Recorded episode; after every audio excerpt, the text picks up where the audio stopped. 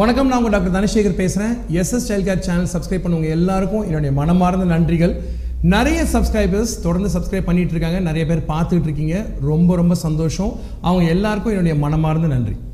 இந்த நன்றிகளை சொல்கிறதுக்கு முன்னாடி ஒரு மன்னிப்பையும் கேட்க விரும்புகிறேன் என்னுடைய சேனலில் நிறைய கேள்விகள் கேட்குறீங்க. அந்த கேள்விகள் எல்லாத்துக்கும் என்னால் பதில் சொல்ல முடியல. இதற்கான காரணம் ரெண்டு விஷயம் இருக்குது ஒன்று என்னுடைய வேலை அதிகமாக இருக்கிறதுனால ஒரு பக்கம். இன்னொரு பக்கம் பார்த்தீங்கன்னா பல கேள்விகள் அந்த எபிசோட் சார்ந்ததாகவே இருக்கிறது மட்டுமல்லாமல் அதற்கு முந்தைய அத்தியாயங்களும் தொடர்ந்து இருக்கிறதுனால அந்த அத்தியாயங்களை நீங்கள் பார்த்தீங்க அப்படின்னா இந்த பதினேழு வீடியோகளுக்குள்ள உங்கள் கேள்விகளுக்கான பதில்கள் கட்டாயம் கிடைக்கும். உணவு அப்படின்ற ஒரு விஷயம் வந்து எவ்வளோ இன்றியமையாததோ அந்த மாதிரி நம்ம சேனல்லையும் சரி நம்ம பெற்றோர்களும் சரி நம்ம தாய்மார்களும் சரி எல்லாருமே ஒவ்வொரு வாரமும் தவறாமல் கேட்குற கேள்வி என் குழந்தைக்கு என்ன உணவு கொடுக்கலாம்? இந்த கேள்விக்கான விடை அப்படின்னு பார்த்தீங்கன்னா பதில் சொல்கிறதுக்கு முன்னாடி ஒரு சில குறிப்புகள் நான் சொல்ல விரும்புகிறேன் குழந்தை பிறந்த முதல் ஆயிரம் நாட்கள் குழந்தைக்கு ரொம்ப முக்கியம். ஏன்னு கேட்டிங்கன்னா தாய் கருவூற்ற நாள்லேருந்து குழந்தை பிறப்பிற்கு முந்நூற்றி ஐம்பது நாட்கள். அதுக்கப்புறம் முதல் அந்த ஒரு வய ஜீரோலேருந்து ஒரு வயசு வரைக்கும் ஒரு முந்நூற்றி ஐம்பது நாள். ஒரு வயசுக்கு அப்புறம் ரெண்டு வயசு வரைக்கும் ஒரு முந்நூற்றம்பது நாள். மொத்தமாக பார்த்தீங்கன்னா அந்த ஆயிரம் நாட்கள். குழந்தையோட மன வளர்ச்சி மட்டுமல்லாமல் உடல் வளர்ச்சிக்கும் இன்றியமையாதது. இதற்கு முக்கிய காரணம் ஏன் அப்படின்னு கேட்டிங்கன்னா உணவுகளை குழந்தைங்களுக்கு கொடுத்து பழக்கிறது தான் தாய்ப்பால் வந்து எப்படி ரத்தத்துக்கு அடுத்தபடி சுத்தமான ஒரு விஷயமா நம்ம உடம்புல ஊறுதோ அதுக்கு அடுத்த விஷயம் உணவு. ஆறுலேருந்து ஏழு மாதத்துக்கான உணவுகளை ஏற்கனவே போன மாதம் பார்த்துட்டோம். இப்போ ஏழுலேருந்து எட்டு மாதத்துக்கான உணவுகளை இந்த மாதம் நம்ம பார்க்க போகிறோம் ஏன் ஏழுலேருந்து எட்டு மாதம் வந்து ஒரு முக்கியமான விஷயம்னு கேட்டிங்கன்னா ஆறுலேருந்து ஏழுக்கு அப்புறம் ஒரு படி மாதிரி இந்த ஏழுலேருந்து எட்டு மாதம். இந்த ஏழுலேருந்து எட்டு மாதத்துக்குள்ளே என்ன நடக்குது உணவுகளில்? அப்படின்னு பார்த்தீங்கன்னா நம்ம ஆறுலேருந்து ஏழு மாதம் சொன்னோம் மைய நல்லா அரைச்சி கொடுங்க அப்படின்னு. ஏழுலேருந்து எட்டு மாதத்துக்கு கொஞ்சம் கொரகரப்பான வகைகளில் உணவுகள் கொடுக்க ஆரம்பிக்கணும். கொரகொரப்பு அப்படின்னு சொன்ன உடனே நீங்கள் சாப்பிடக்கூடிய ரவையாக எடுத்துக்கலாம். இல்லை கசகசா அந்த மாதிரி ஒரு பதத்தில் உணவை கொடுத்தீங்க அப்படின்னா ஏழுலேருந்து எட்டு மாதத்துக்கு குழந்தைங்க உணவுகள் நல்லா சாப்பிடுவாங்க. இந்த உணவுகளை கொடுக்கறதுக்கு முன்னாடி எந்த மாதிரியான உணவுகள் கொடுக்கலாம்? ஆறுலேருந்து ஏழு மாதத்துக்கு சொல்லியாச்சு. அரிசி எல்லா வகைகள். கைக்குத்தரிசி சீரக சம்பா பாஸ்மதி அரிசி பச்சரிசி பொன்னரிசி புழுங்கலரிசி உங்கள் வீட்டில் எந்த அரிசி சாப்பிட்றீங்களோ அது கொடுக்கலாம். பருப்பு பச்சை பருப்பு தோரம்பருப்பு கடலப்பருப்பு பாசிப்பருப்பு. அதுக்கு அடுத்தது காய்கறிகள். இதில் முக்கியமான பார்த்தீங்கன்னா நீர் காய்கறிகள். இதில் வந்து சுரக்காய் பூசணிக்காய் சௌச்சோ பழங்களில் ஆப்பிள் வாழைப்பழம். முளை கட்டிய பயிர்கள் கிழங்கு வகைகளில் முக்கியமாக பார்த்தீங்கன்னா சக்கரவள்ளி கிழங்கு மற்றும் உருளைக்கிழங்கு. இதை தாண்டி ஏழாம் மாதம் போகிறோம் ஏழாம் மாதத்துக்கான உணவுகள் இங்கே இருக்குது இந்த ஏழாம் மாதம் உணவுகளில் என்னென்ன மாதிரி உணவுகள் கொடுக்கலாம்? முத உணவு எல்லாருமே கேட்குற ஒரு கேள்வி நான் இங்கே வச்சுருக்கேன் ஓட்ஸ். எல்லாருமே கேட்குறாங்க குழந்தைங்களுக்கு ஓட்ஸ் கொடுக்கலாமா அப்படின்னு. ஓட்ஸ் வந்து உடம்பு குறைக்கிறதுக்கான ஒரு டயட் தானே சார். அதை போய் குழந்தைங்களுக்கு கொடுக்கலாமான்னா இல்லை. ஏன் அப்படின்னு கேட்டிங்கன்னா நீங்கள் ஓட்ஸே முழு நாளும் சாப்பிட போகிறது கிடையாது. இல்லைங்களா? ஸோ இந்த ஓட்ஸ் கொடுக்கறதுக்கு முன்னாடி இது வந்து ஒரு முக்கியமான விஷயம். ஆங்கிலத்தில் இதை கார்போஹைட்ரேட் காம்ப்ளெக்ஸ் கார்போஹைட்ரேட்னு சொல்கிறாங்க ரெண்டாவது இது தமிழில் வந்து மாவு சத்துன்னு சொல்கிறோம் செரிமானத்துக்கு ரொம்ப உகந்தது. சிரமம் இல்லாமல் குழந்தைகள் உட்கொள்வார்கள்.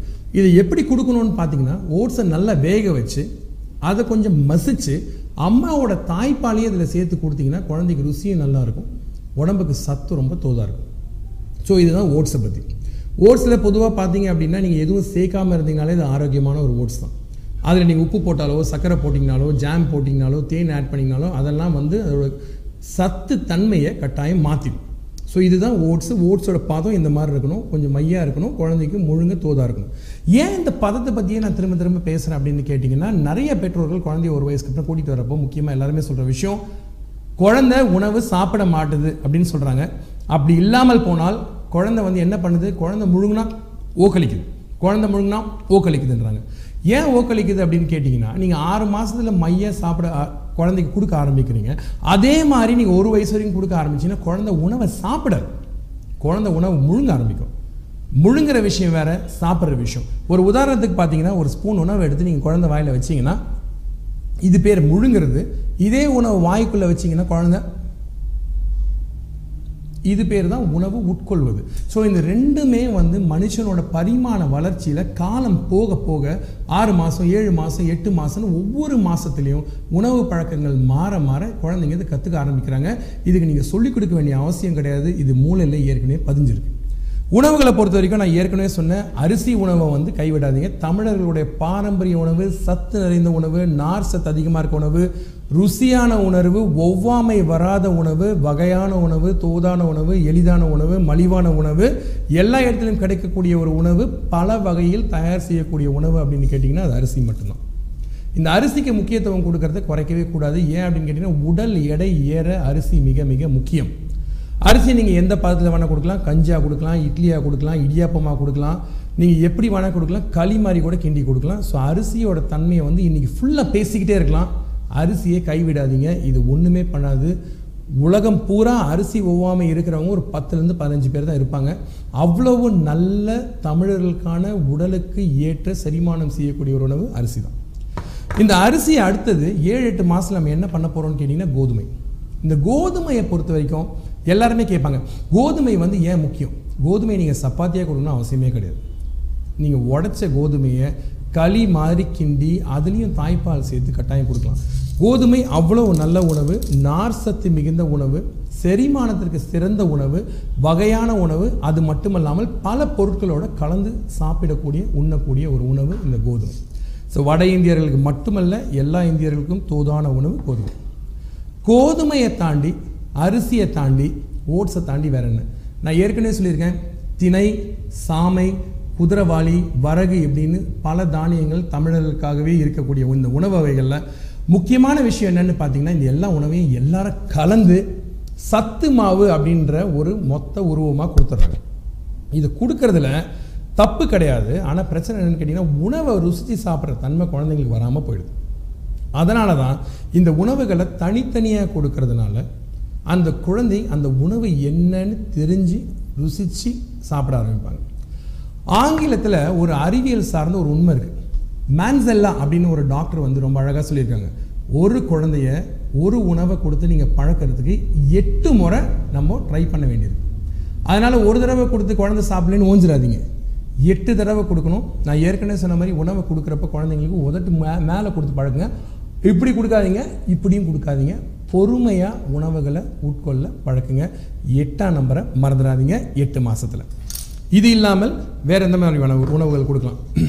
நம்ம எல்லாருமே சாப்பிடக்கூடிய சன்னா அல்லது கொண்ட கொண்ட கடலை அப்படிலாம் சென்னையில் எல்லாருக்கும் எல்லாருக்கும் மூக்கடலைன்னு சொல்லுவாங்க. இந்த கடலையை நல்லா ஊற வச்சு இதையும் ஸ்டீம் பண்ணி அதாவது ஆவி வச்சு நீங்கள் மசிச்சு குழந்தைங்களுக்கு கொடுத்தீங்க அப்படின்னா குழந்தைங்க இதை உண்ணுவாங்க. இது இல்லாமல் வேறு எந்த வகையான உணவுகள் இந்த வ- இந்த ஏழுலேருந்து எட்டு மாதத்துக்குள்ள கொடுக்கலான்னு பார்த்தீங்கன்னா கொண்டக்கடலை kidney beans rajma double beans இந்த மாதிரி வகை வகையான பீன்ஸ்கள் உண்டு. ஸோ அரிசி பேசிட்டோம் ஓட்ஸ் பேசிட்டோம். நம்ம அடுத்து பேசினது வந்து பல வகையான மில்லட்ஸ்ன்னு சொல்லக்கூடிய திணை சாமி குதிரவாளி அந்த வகைகளை பற்றி பேசிட்டோம். கொண்டக்கடலை பற்றி பேசிட்டோம். வேறு இன்னும் மீதி என்ன இருக்குது அப்படின்னு கேட்டிங்கன்னா எட்டாம் மாதத்துலேயும் ஏழாம் மாதத்துல நீங்கள் கொடுக்கக்கூடாத உணவு அப்படின்னு ஒன்றும் கிடையாது. பொதுவாகவே முட்டை மற்றும் அசைவ வகை உணவுகள் இந்த மாதத்தை தவிர்க்கிறது நல்லது. ஆனாலும் உங்கள் வீட்டில் நீங்கள் அசைவ பிரியராக இருந்தால் குழந்தைங்க வந்து சிக்கன் சாப்பிட ஆரம்பிக்கலாம். இதுலேயுமே ஒரு கேள்வி கேட்குறாங்க எல்லாருமே. நாட்டுக்கோழி கொடுக்கலாமா? பிராய்லர் கோழி கொடுக்கலாமா அப்படின்னு. எது வேணால் கொடுக்கலாம். அதை பற்றி பிரச்சனை இல்லை. நீங்கள் எது கிடைக்குதோ அதை கொடுத்து பழக்கிறது தான் முக்கியம். சிக்கன் கொடுத்தீங்க அப்படின்னா நீங்கள் வீட்டில் சமைச்ச சிக்கனையும் எடுத்து குழால வரக்கூடிய தண்ணியில் அழகாக கழுவிட்டு துண்டு துண்டு துண்டு துண்டாக நறுக்கி உணவோடு மசிச்சு கொடுத்தீங்க அப்படின்னா சிக்கனில் இருக்கக்கூடிய புரோட்டீன்னு சொல்லக்கூடிய புரத சத்து மிக அதிகம். உணவில் அது ஒரு முக்கியமான பங்கு வகிக்குது. இதே நீங்கள் நான் இல்லாமல் போனீங்கன்னா வேறு எந்த வகையான புரத சத்துக்கள் கொடுக்கலான்னு பார்த்தீங்கன்னா ஏழுலேருந்து எட்டு மாதத்துக்குள்ளே பன்னீர்னு சொல்லக்கூடிய பால் கட்டி இதை கட்டாயம் கொடுக்கலாம்.